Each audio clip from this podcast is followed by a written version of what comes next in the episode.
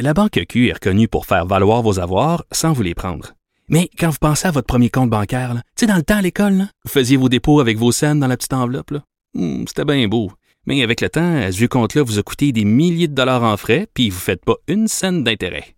Avec la Banque Q, vous obtenez des intérêts élevés et aucun frais sur vos services bancaires courants. Autrement dit, ça fait pas mal plus de scènes dans votre enveloppe, ça. Banque Q. Faites valoir vos avoirs. Visitez banqueq.ca pour en savoir plus. Cube Radio. Cube Radio. Cube Radio. En direct à LCN. Salut Jean-François. Avant de parler, j'aimerais dire quelques dire quelques mots. Bien sûr. Alors sur euh, la Alors, cimenterie sur, euh, la- McGuinness, ok. Alors euh, de, de, de permettre à la cimenterie McGuinness, qui est un projet aussi polluant, de court-circuiter euh, le BAP. C'est comme si toi tu fais passer des tests antidopage à des athlètes aux Jeux Olympiques. Il y en a cinq, ok?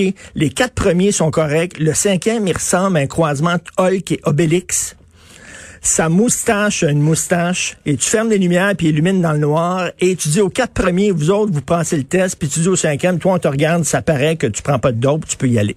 C'est exactement ça qu'on a fait avec la cimenterie McGuinness, bref. Et, et justement, Sylvain qui m'a écrit, quant aux promesses non tenues euh, de cette compagnie-là, il appelle ça des cimenteries. Tout à fait. Jeu de mots. Euh, Est-ce qu'on doit obliger tous les étudiants à lire des livres québécois? La question se pose. Écoute, moi, n'importe quelle initiative pour faire lire les jeunes, tant mieux, parce que tu le sais, il y a beaucoup de jeunes, la seule chose qu'ils lisent, c'est ça. Riboflavine, vitamine C. C'est à peu près le seul livre qu'ils lisent dans la journée. tu sais. Alors, si on peut leur faire lire des vrais livres, tant mieux. Mais cela dit, moi, j'ai- deux bémols. Ok, Premièrement, oui, qu'on fasse lire des livres québécois, tant mieux. Mais j'aimerais aussi qu'on leur fasse lire, tu sais, pas aux dépens d'autres grandes œuvres euh, de l'humanité. J'aimerais qu'ils lisent, par exemple, L'étranger Ouais. d'Albert Camus. J'aimerais qu'ils lisent 1984 de George Orwell ou Madame Bovary de Flaubert. Là, tu sais, pas seulement de la littérature québécoise. Et puis, Mais commencer par ça, en tout cas, pour avoir une base commune. une base commune, mais cela dit, là, c'est déjà assez difficile de faire lire certains jeunes. Si tu veux écœurer quelqu'un de la lecture, fallait lire, fa- fa- fais-lui lire Maria Chapdelaine. OK. OK, tu dis à un jeune, là, on va lire Maria Chapdelaine ou Menot Maître Draveur. OK? C'est comme... J'espère qu'on va y aller avec du Michel Tremblay. Quand même, ça me fait toujours mal Ouais. de savoir qu'il y a des jeunes qui ne connaissent pas qui, euh, qui est Michel Tremblay. Donc, la grosse fan d'à côté est enceinte. C'est fantastique. Tout le monde peut lire ça. Je sais pas si Salut Galarno de Jacques Godbout aussi. Bon, ça peut être... Mais tu sais, comme arriver avec des romans du terroir, là... C'est, ça peut, ça peut les rebuter euh, Ouais, solides. Donc, euh, je trouve que C'est costaud, disons. c'est costaud. C'est une bonne initiative, tant mieux, mais on verra comment tout ça va s'articuler. On revient maintenant sur euh, l'affaire de ce prof. Tu nous en parles. Ça fait quelques fois qu'on s'en Ouais. parle de l'Université d'Ottawa qui a dit des choses absolument euh, énormes sur le Québec. Écoute, j'ai réfléchi, puis euh, finalement, j'aime beaucoup cet homme.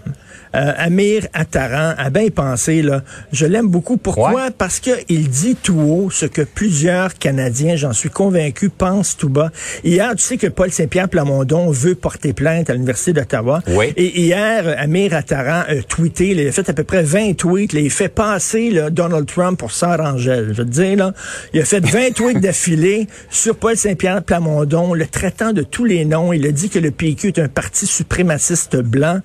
Mais il y a une Bon. très importante. Il a dit, il faut que Paul Saint-Pierre Plamondon mette dans sa petite tête desséchée, c'est lui qui dit ça, le fait que le Canada est un pays multiculturel. Et ça, c'est très important.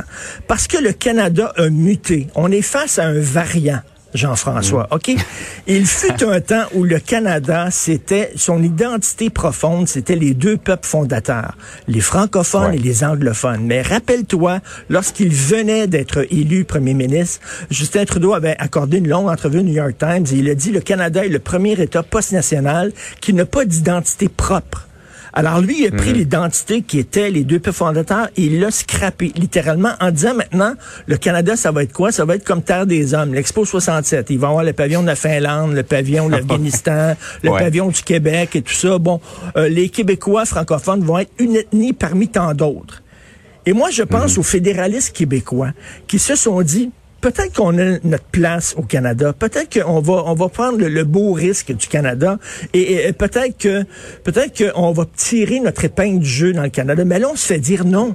Vous êtes pas plus important que tous les autres groupes ethniques et culturels qui font partie du Canada. Alors là, On n'est qu'un parmi tant d'autres. un parmi tant d'autres. Et c'est ça que le Canada a muté. Il est rendu là. Et Amir Attaran, je pense que ce qu'il dit, il y a plusieurs Canadiens qui le pensent, en disant arrêtez de vous péter les bretelles, vous êtes un des peuples fondateurs. Les gens qui parlent mandarin sont plus nombreux que vous, sont plus importants. Les gens qui parlent euh, euh, hindi sont plus importants que vous. Donc, j'espère qu'on va en tirer les conclusions qui s'imposent. C'est bien beau, Jean-François, de s'énerver quand on voit des affaires comme ça pendant deux jours, on a les baguettes en l'air, puis tout ça, puis après ça, on se calme. Mais il va falloir en faire une lecture politique. Le Canada est rendu là. Ouais. Est-ce que ça nous tente, nous, en tant que francophones, d'être seulement un groupe ethnique parmi tant d'autres, ou peut-être qu'on serait peut-être mieux chez nous? La question se pose. Bref. Oh, grande question en ce vendredi. euh, Tout à Richard. fait. Tout à fait. Alors, bonne lecture, tout Hey, le monde. passe une belle fin de semaine. Oui, bonne lecture de ta boîte de Lucky Charms. C'est passionnant. J'espère avoir la deuxième partie qui va sortir. Ça- je t'avertis, ça finit mal. Salut. Merci.